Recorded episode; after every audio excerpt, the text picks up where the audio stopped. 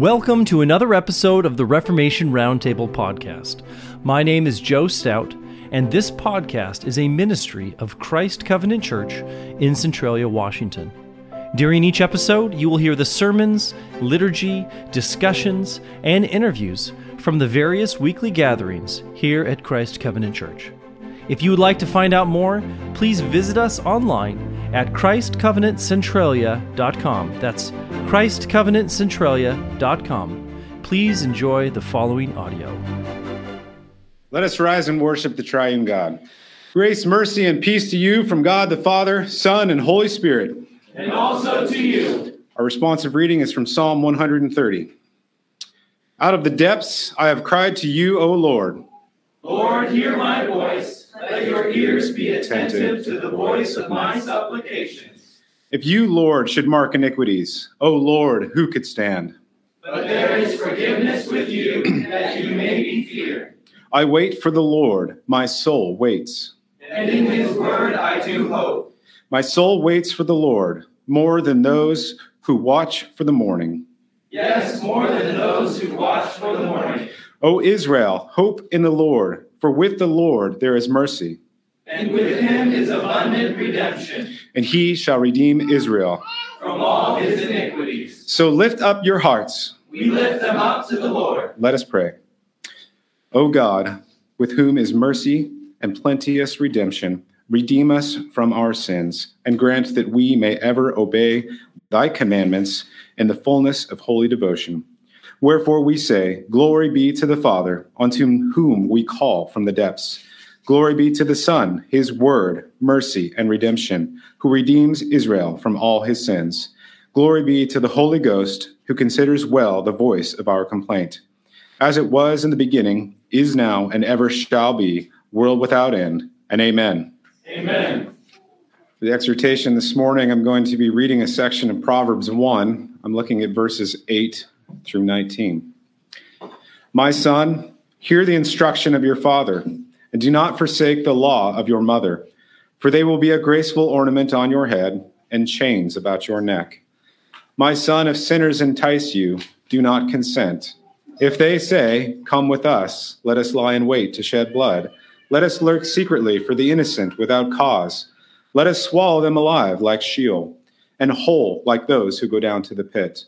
We shall find all kinds of precious possessions. We shall fill our houses with spoil. Cast in your lot among us. Let us all have one purse. My son, do not walk in the way with them. Keep your foot from their path, for their feet run to evil, and they make haste to shed blood. Surely in vain the net is spread in the sight of any bird, but they lie in wait for their own blood. They lurk secretly for their own lives. So are the ways of everyone who is greedy for gain it takes away the life of its owners. Today, Les is going to be preaching about grandparents.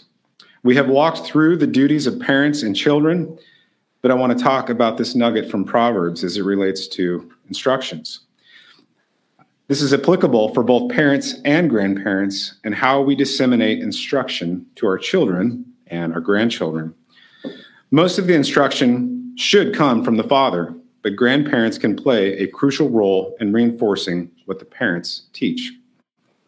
Solomon is instructing his son and reminding him of the instruction of the father and the law of the mother. These are things that, if heeded well, will be graceful adornments for the children. But what if they are not heeded? I think we have all seen results of this at the grocery store near you. The kid who will do nothing on command, but instead whines incessantly about whatever toy, ride, or sugary food item it is that they have to have. The passage in Proverbs instructs against joining in sinner's enticement. What is so enticing? Certainly, our kids are not secretly wanting to lie in wait and shed blood behind our backs. But notice that along with the lurking secretly for the innocent, that the sinner believes they will find all kinds of precious possessions, filling houses with spoil. The idea is, is that if only they could just do what they want to do and be less concerned for others, then they could have all they ever wanted. No need to follow those pesky rules and instructions from the parents. We know that this is an evil and selfish hope. one that in the end will not satisfy, but that will surely disappoint and possibly ruin your life in the process. This is why instruction needs to be heeded so much, for the wayward child's feet run to evil and make haste to shed blood. Such is the way for everyone who is greedy for gain. Our children need wisdom and instruction. Instruction should come from the Father, but godly grandparents can be such a help in dispensing that wisdom as well. We need help in that.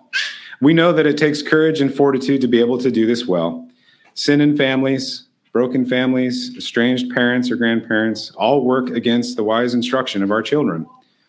May we seek to be faithful in our instruction and to lead a new generation of believers along the righteous path filled with wisdom, grace, and mercy through our Lord Jesus Christ. This reminds us, reminds us of our need to confess our sins. So, as you are able, please kneel with me before the Lord. Please rise for the assurance of God's pardon. The enemies of God are brought down and fallen. But we are risen and stand upright. For as the heaven is high above the earth, so great is God's mercy towards them that fear him.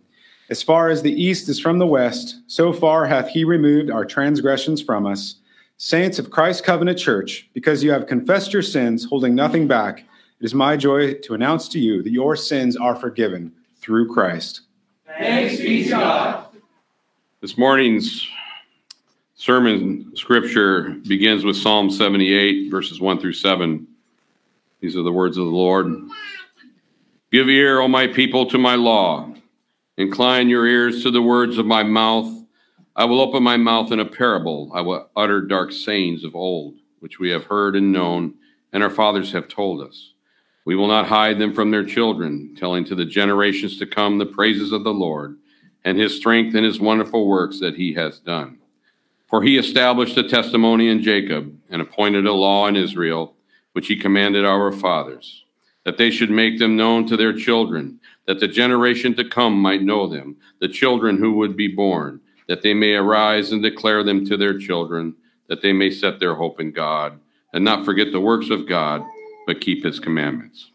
Would you pray with me? Lord, may I not falter in speaking the truth of your word to your precious flock. Open each of our hearts to receive truth and bear the conviction of the Holy Spirit. In Jesus' name, amen. Amen. Well, good morning, Christ Covenant Church, and those visiting today. It's uh, it's a beautiful Lord's Day today, and wonderful to have you here. As um, I was departing an athletic event yesterday, my dear gray-headed brother Frank, uh, I told him I was going home to do the final edit on the sermon, and he said, "You know, Les, remember now the edit. The edit will cause the sermon to be tightened up and shortened." Well, that didn't happen, Frank. but anyway, as we as we look at Psalm 78, just as in the reading alone of it, we can see immediately here in the opening scriptures, particularly verses five and six, uh, the four generation visit vision for families, for fathers, for children, for children yet unborn, and the children of those yet unborn. God wants grandparents, He wants us to think multi generationally. So, just a couple seconds of audience participation. Who in here is a grandparent? It's okay to raise your hand. Okay, so we've got we've got some gray hairs. Frank, there you are. William, William Stout, you are not a grandparent. someday, little brother, someday. I like your I like your optimism and your and all that. But but now, who in here has has a grandparent or ever has ever had a grandparent?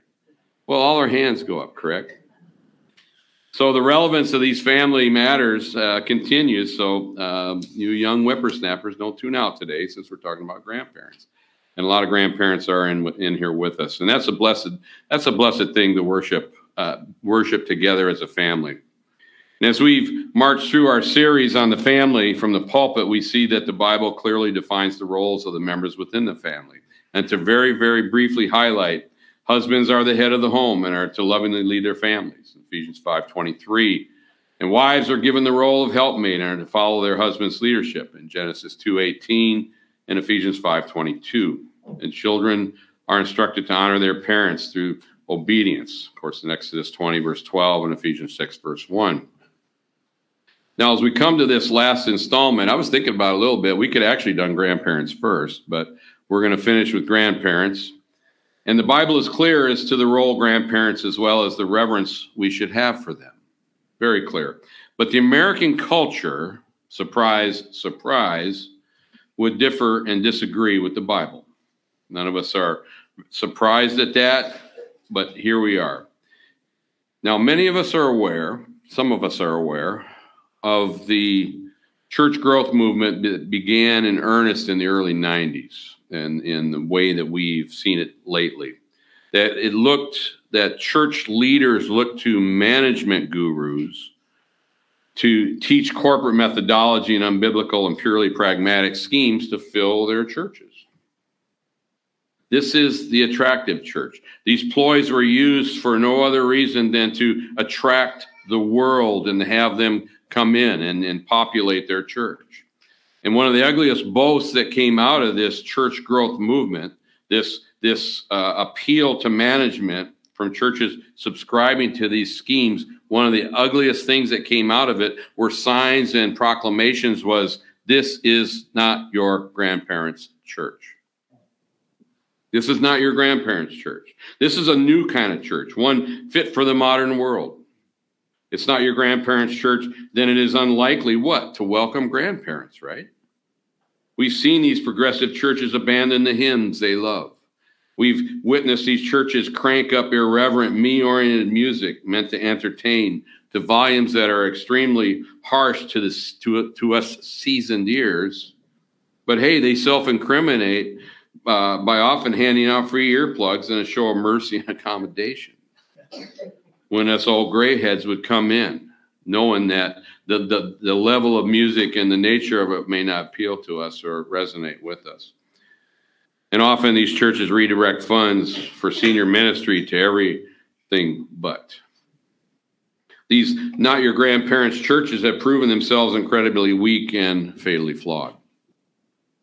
How could anyone think that God would bless such a hellish move? After all, it's gray hair and not a man bun that God declares a crown of glory. Churches without grandparents are just as sick as a church that would have only grandparents in it.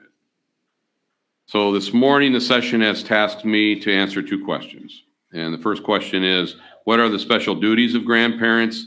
And the second question is What special honor do we owe our grandparents? And there's an addition to that second question How do we honor ungodly and unbelieving grandparents? So I have six items here to answer the first question. So, what are our special duties? What are the special duties of grandparents? And uh, my wife makes sure I number them so she can write them in her notebook.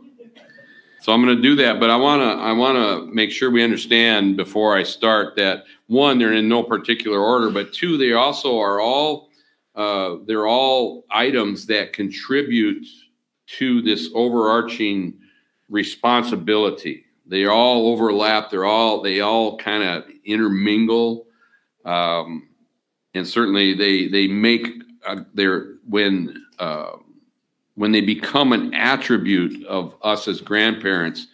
Uh, they allow us to function as God intended us to function. So, number one would be to demonstrate the permanent security enjoyed by the faithful. The permanent security enjoyed by the faithful. And who is in a better position to demonstrate this permanence of security than our elders, the grayheads? Who can do that more fully than us? These folks that have that that God saved, that God saved at young ages, and then carried through to toward that day of perfection in Christ Jesus, right? Philippians 1, verse 6.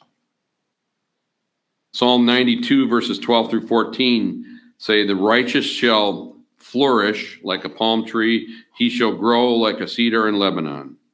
Those who are planted in the house of the Lord shall flourish in the courts of our God. They shall bear fruit in old age, they shall be fresh and flourishing. So, what does God see? We know what God sees. We know what we see. We know what we see. and when we think about this this metaphor here of of a palm tree and a, and a cedar, the sapling and the mature tree, the sapling and the mature tree consist of the same parts. They have the, the, the, they're they're made of the same things. But think of what the two represent. The palm tree is the embodiment of graceful erectness, the cedar of strength and majesty. Now, I don't know if I should be attributing that to me necessarily, but you get what you get what's going on here. But the sapling spends its days competing for sun and nourishment. The mature tree towers and bears the marks of a long life. Its root, roots deep and secure it bears what? It bears abundant fruit. Some of us have seen. Um, some of us have seen those cutaways of massive cedar uh, sections of cedar, and they'll have a little a little tag there that says this guy survived some massive fire that wiped out you know half a county, but this tree endured, and here it is, and you can see that in the rings of the tree. And some you know people some people have a lot of time on their hands and will count and see how old these these mighty cedars are. Uh, Luke Murky. Um, but as we look at this, we see in verses 12 and 13 that God has preserved these that are planted in the house of the Lord and caused them what? He's caused them to flourish. Flourish in the courts of God. Evidently, according to Scripture, flourishing never goes out of style, no matter how old you are. No matter how infirm you may appear on the outside, God sees the sees inside. And he and he wants us and honestly he requires us to flourish. They will bear fruit in old age and are ever full of sap and green, no matter how no matter the outward appearance. And I came across a quote from Spurgeon that I like and I'm going to share it with you. It's a short one. Spurgeon said this. He said, "Nature decays, but grace thrives." Fruit, as far as nature is concerned, belongs to days of vigor. But in the garden of grace, when plants are weak in themselves, they become strong in the Lord and abound in fruit acceptable to the Lord. Now that that as we talk about responsibilities of grandparents, that should also encourage us grandparents, right? Encourage encourage those of us who are in our sixth, seventh, eighth decade here. And we see the outward in our elders, the physical weakening caused by a lifelong live. But I think what Paul says in Second Corinthians uh, 12 and 9 and 10 has an application for us here um, as we consider grandparents. And, and Paul said this, and he said to me, My grace is sufficient for you, for my strength is made perfect in weakness. Therefore, most gladly, I will rather boast in my infirmities, that the power of Christ may rest upon me. Therefore, I take pleasure in infirmities, in reproaches, in needs, in persecutions, in distresses for Christ's sake. For when I am weak, then I am strong. Number two, a second duty observed in Psalm 92, verse 15, states this to declare that the Lord is upright. He is my rock, and there is no unrighteousness in him. This second duty that I list here, to declare, is the crowning phrase in this short little passage in Psalm 92. We see it again in Psalm 91. Oh God, you have taught me from my youth, and to this day I declare your wondrous works. Now also when I am old and gray headed, O God, do not forsake me until what? Until I declare your strength to this generation, your power to everyone who is to come. All who are to come is a reference to grandchildren. We are to declare. That is a duty of us as grandparents. We are to declare all these things. We are to de- declare the attributes of God, the love of God, the mercy of God, the sovereignty of God, all these things of God. We are to declare it. We are to declare it in both in our in our words and our action.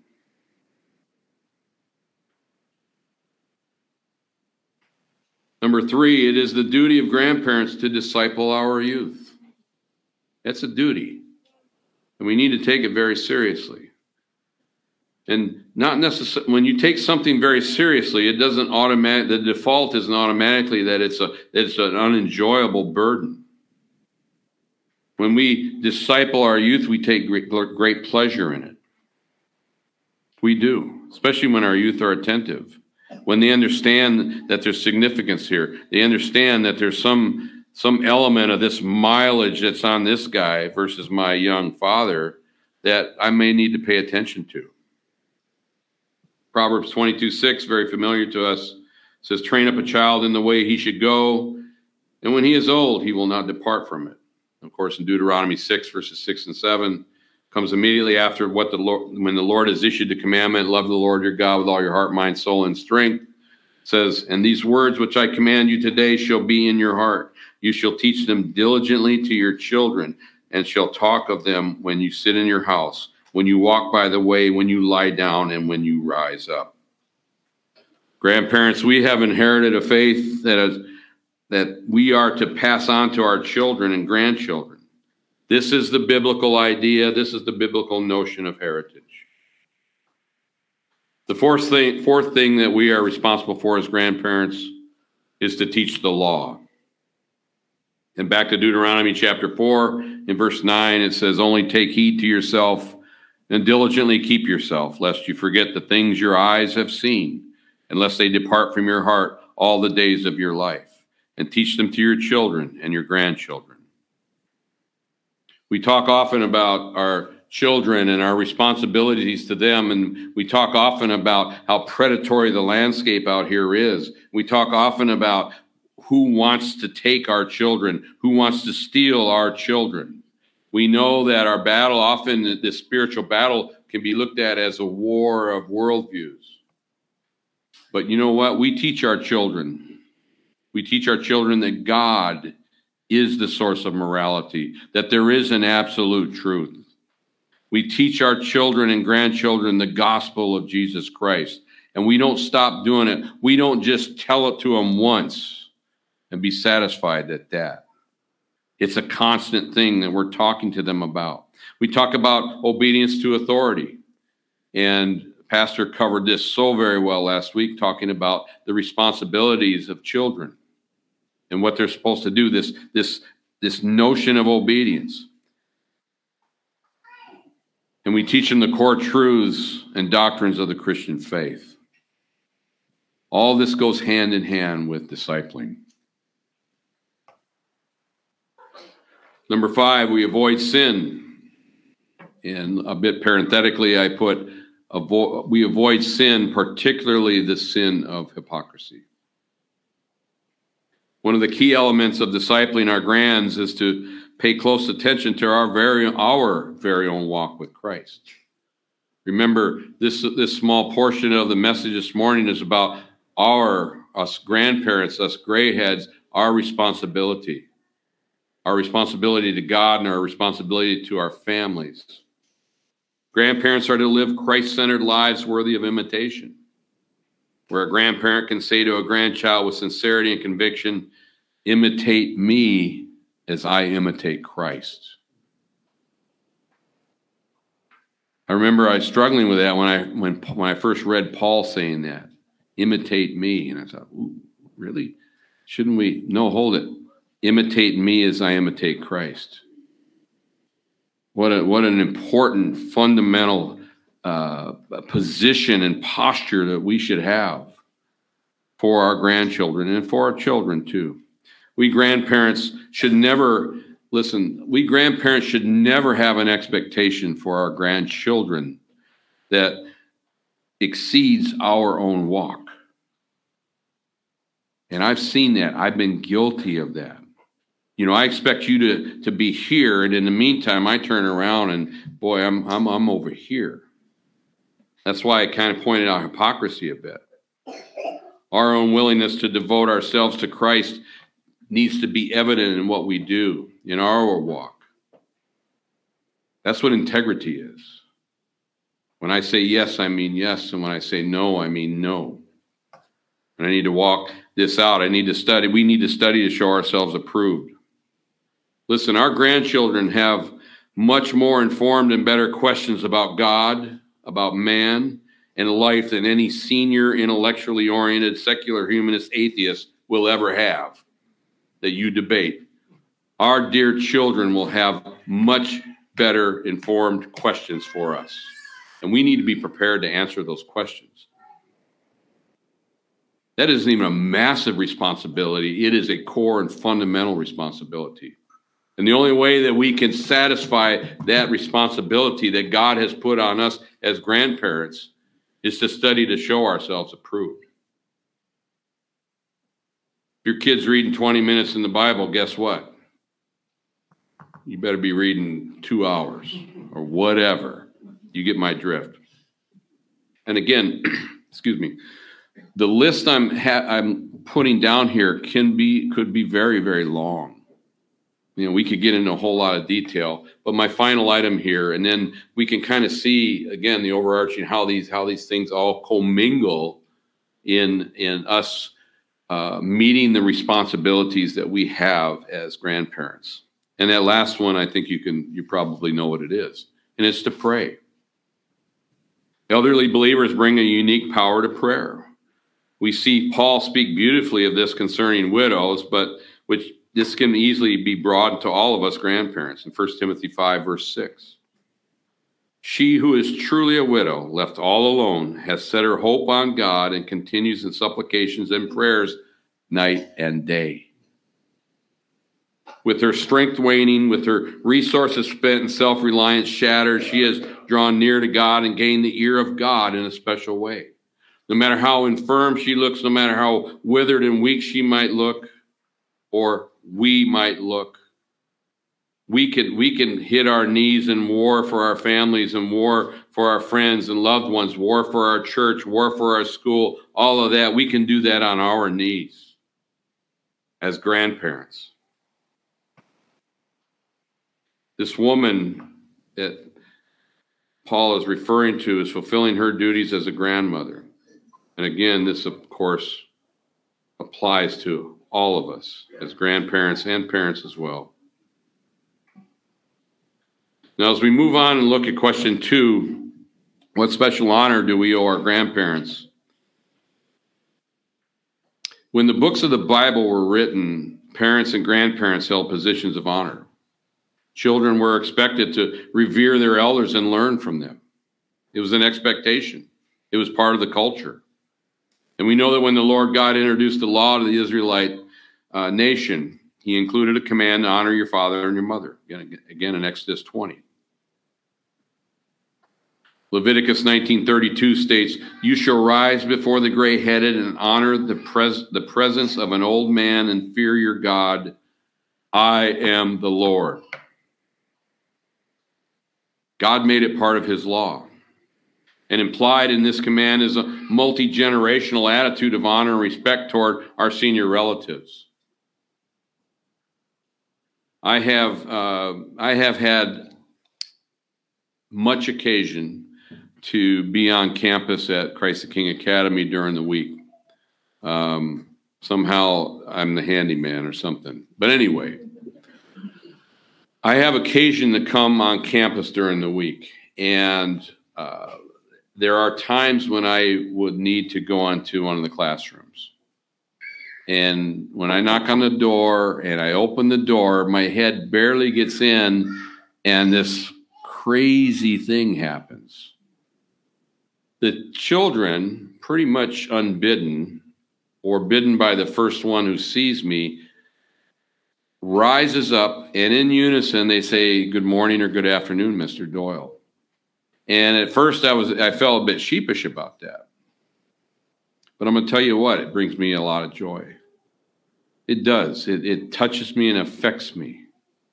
That our children are having this instilled in them. That no matter who it is, no matter who it is, they don't even need to be as old as I am. That if a parent came in to drop off cupcakes or do anything, that the class is going to rise to their feet and they're gonna they're gonna greet you and, and greet you in a wonderful and beautiful way. In the New Testament, the duty of an adult grandchild is made explicit in 1 Timothy 5 3 and 4. Honor widows who are really widows. But if any widow has children or grandchildren, let them first learn to show piety at home and repay their parents, for this is good and acceptable before the Lord. And we're talking about what special honor do we all owe our grandparents. So we see that honor shown to a grandparent in need is more than just mere respect. That there's action behind it. And that's that's a biblical thing, that's a kingdom thing. It is taking practical steps to support grandparents in doing whatever it takes to meet his or her needs. Doing so is a natural part of serving the Lord. And listen, your grand, you know, we have people in this congregation right here who are taking care of their parents, and in some cases, taking care of their grandparents because it's needed. I know in our household, uh, my son Mike and my daughter Samantha did rock paper scissors. Uh, Sam lost, and when we when I get old and infirm, she gets me. Mike gets K. So. But in all seriousness, we see our responsibility and how that needs to be walked out in our lives, and how how how how a simple thing can be so important. Just rising up, addressing someone, you know, my dad taught me that. You know, I call I call the the young guy at the drive-through at McDonald's sir. It's just it was ingrained in me, and it's never going to be gone from me. And I don't mean it in any kind of way other than it's meant to be. Yes, sir. No, ma'am. An unusual grandparenting relationship is found in the book of Ruth. The story of Ruth is a beautiful tale of love and loyalty between a young widow and her bereaved mother in law, Naomi. And although her husband is dead, Ruth chooses to stay with her mother in law to care for her. She even leaves her own people, the Moabites, to follow Naomi back to Israel, where she, where Ruth, meets and marries Boaz. And when their first child is born, the townspeople congratulate Naomi, saying, What? Naomi has a son. In Ruth 4. The child has no blood relation to Naomi, but because of the love and connection between her and Ruth, she adopted the baby as her own grandchild. This reminds us that grandparenting can come in many forms. In this day of broken families, of divorce, and step parenting, godly men and women who will adopt their children's stepchildren as their own, as their own grandchildren, are blessed, as Naomi was blessed. Her adopted grandchild, Obed, became the grandfather to who? David, right? King David. Amen.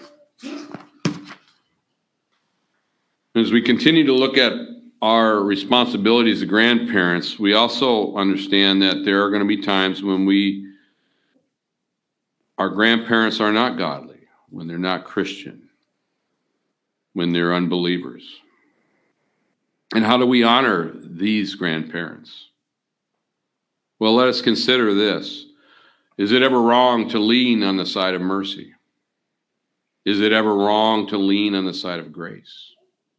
to lean on the side of more rather than less. The Bible tells us that the one who has been forgiven little, what? Loves little. The one who has been forgiven much loves much. And if you're a Christian here today, let me tell you something, just in case you've forgotten, just in case, you have been forgiven much. It was given to you as a gift. The gospel tells us that Jesus took the punishment that you des- that you as a member of his elect deserve so that you can have the holiness that you don't deserve. It's given to you as a gift, a gift that came only through the death and resurrection of Jesus Christ. So who would who would we be now to only relate to our parents and grandparents according to what we feel they deserve? That's the thing. And when we get to that place, often what's happened is we've ceased to be grateful and we become entitled. We've been we become entitled, very dangerous place to be. So think about it. To relate to our elder, elderly parents and grandparents who may be unbelievers solely based on what they deserve is tantamount to us telling God, Lord, deal with me in a manner of what I deserve. We don't want that. The fact is, you as a Christian can love your parents and grandparents far greater than they loved you. You can give far more than they gave you. You can make a return that's dramatically bigger than what they gave you. And because of the gospel, you can do it all with joy. Now, let me close this morning with a story that I think is pretty cool. A lot of some, many of you have probably heard it before. but I think it's pretty cool, and it somewhat illustrates the value of our gray heads. In 1999, I'm going to kind of read it so I don't start getting off track too much. In 1999, a problem lurking in the South African bush became apparent. Game rangers discovered that a new group of juvenile delinquents had been attacking and killing the white rhinoceros, the rhino they spent years trying to protect. In South Africa's Pilanesberg Park, rhinos were thriving until an unknown killer began stalking them. 39 rhinos, 10% of the population in the park, were killed. Rhinos are huge, aren't they? They're massive, they're humongous. The killings clearly weren't the work of poachers because the rhino's horns hadn't been touched. The park rangers began investigating. Their first findings led them to believe that if they were to round up the usual suspects, they'd need a pretty large holding pen. That's because the prime suspects were not humans, but elephants. It turned out that young male elephants were being were behind the murders of the Pilanesberg rhinos. Now, why would they do it? Like juvenile delinquents, they had grown up without role models. And I want to quote Gus Van Dyke here. He says, I think everyone needs a role model. And these elephants that left the herd had no role model and had no idea what appropriate elephant behavior was.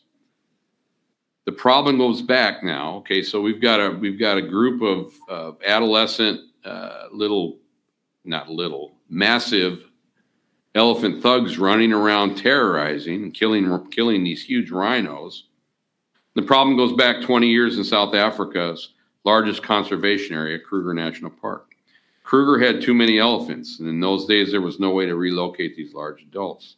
So researchers decided to kill the adults and save the children, who were more easily transported to other parks.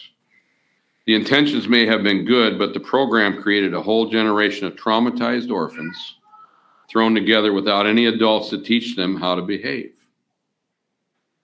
Years later, these lonely orphans developed into troubled teenagers, and that's when the killings at Pilanesberg Park began. Like a police department facing a crime wave, the Rangers photographed the murder scenes and put together rap sheets on the prime suspects, giving them each names. And one of the suspects, suspects was named Tom Thumb. Uh, Van Dyke said, We've identified that Tom Thumb was in an area where coincidentally a rhino, rhino mortality took place. Tom Thumb was put under surveillance, but other elephants were caught red handed murdering these rhinos. In addition to killing rhinos, they acted aggressively toward tourist vehicles. Researchers eventually decided to kill five of the elephants. They may have been juvenile delinquents, but there's no reform school for elephants. Then a teenage elephant named Mafuta began causing trouble for Jock McMillan, who cares for elephants at a private game reserve near the park. McMillan didn't want to shoot the elephant, so he decided to try to provide some discipline. But Mafuta turned the reserve's elephant herd, all of whom were orphans relocated without adults, into a street gang. He became Mafuta became the gang leader. The source of the problem is basically human beings doing something which turned out to be wrong, McMillan said. On that basis, we're pretty much obliged to try and solve the problem before taking the drastic steps of shooting the animals. At that point, it seemed there was still time to study the situation, and a real confrontation was several years away. The elephants on his reserve were still too small to attack a rhino. McMillan followed the elephants constantly to document the rhino attacks. The attacks became more violent.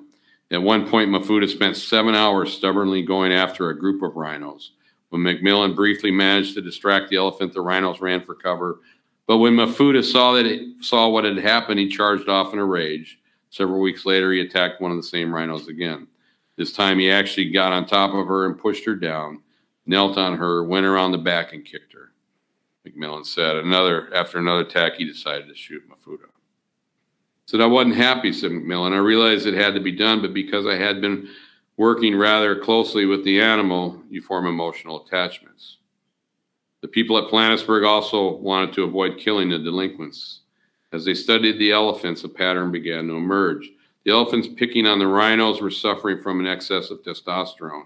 The solution turned out what? To be the biggest Big Brother program in the world. The Rangers began looking for role models to keep the youngsters from mating at an early age when they couldn't handle those raging hormones. They decided to bring in some even larger bull elephants, some old gray heads. In 1998, the Rangers at Kruger brought in some of these big elephants in specially designed trucks. No one had ever tried to move elephants that large before. The bigger, older elephants established a new hierarchy, in part by sparring with the younger elephants to discourage them from being sexually active, and that means less testosterone, and that's good news for the rhinos. Van Dyke compared this group of teenagers who have been acting up, who are confronted by their fathers all of a sudden, as as a group being confronted by their fathers all of a sudden. The Pilanesberg juveniles seem to be reading the message loud and clear. Since the big bulls arrived, not one rhino has been killed.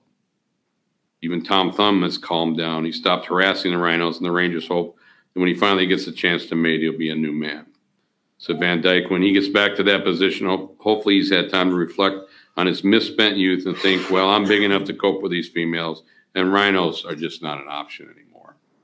So you see the story here. It's a little sorry about the length of it, but you see you see the point being that that God has created this hierarchy, and that even even a person like me at my advanced age, I can't I can't. There's there's a lot of things I can't physically do. I just can't.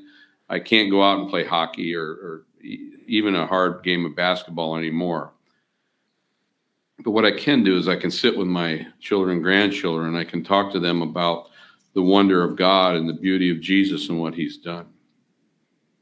So, grandparents, you have a strong charge from God to what? To imitate Christ for your grandchildren.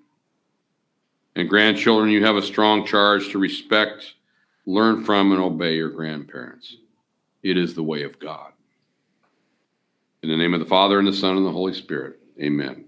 Amen. Lord, thank you for carrying many of us to become grandparents, and thank you for our grandchildren, destined to become grayheads. Let us always bless you in the roles you have set for us. In Jesus' name, amen. Amen. This meal before us is a meal for the generations. Young and old, children and grandparents, Christ is the one who unites us all across time and space. For he is the one who calls himself the God of Abraham, the God of Isaac, and the God of Jacob. The God who keeps covenant mercy for thousands and who visits the iniquity of the fathers upon the children unto the third and to the fourth generation. The God who transcends time has been made flesh and dwelt among us. For as Jesus says in John 6 35, I am the bread of life. He that cometh to me shall never hunger, and he that believeth on me shall never thirst. So here is bread, and here is wine, the same meal that Abram ate with Melchizedek 2,000 years before Christ, is the same meal we are eating today, 2,000 years after. For Jesus Christ is the same. He is the same yesterday, today, and forever. And he offers himself to you now if you will receive him by faith. So come and partake of eternal life. Come and welcome to Jesus Christ. The charge is this if you are a grandparent, remember those six things. You have a great opportunity, a great responsibility to set a pattern of faith for the next generation. And for the rest of us, let us heed Leviticus 19. Let us rise and greet the gray headed and the bald headed as well. Re- re- receive now the benediction. The Lord bless you and keep you. The Lord make his face shine upon you and be gracious to you. The Lord lift up his countenance upon you and give you peace. In the name of the Father and the Son and the Holy Spirit. Amen. Amen.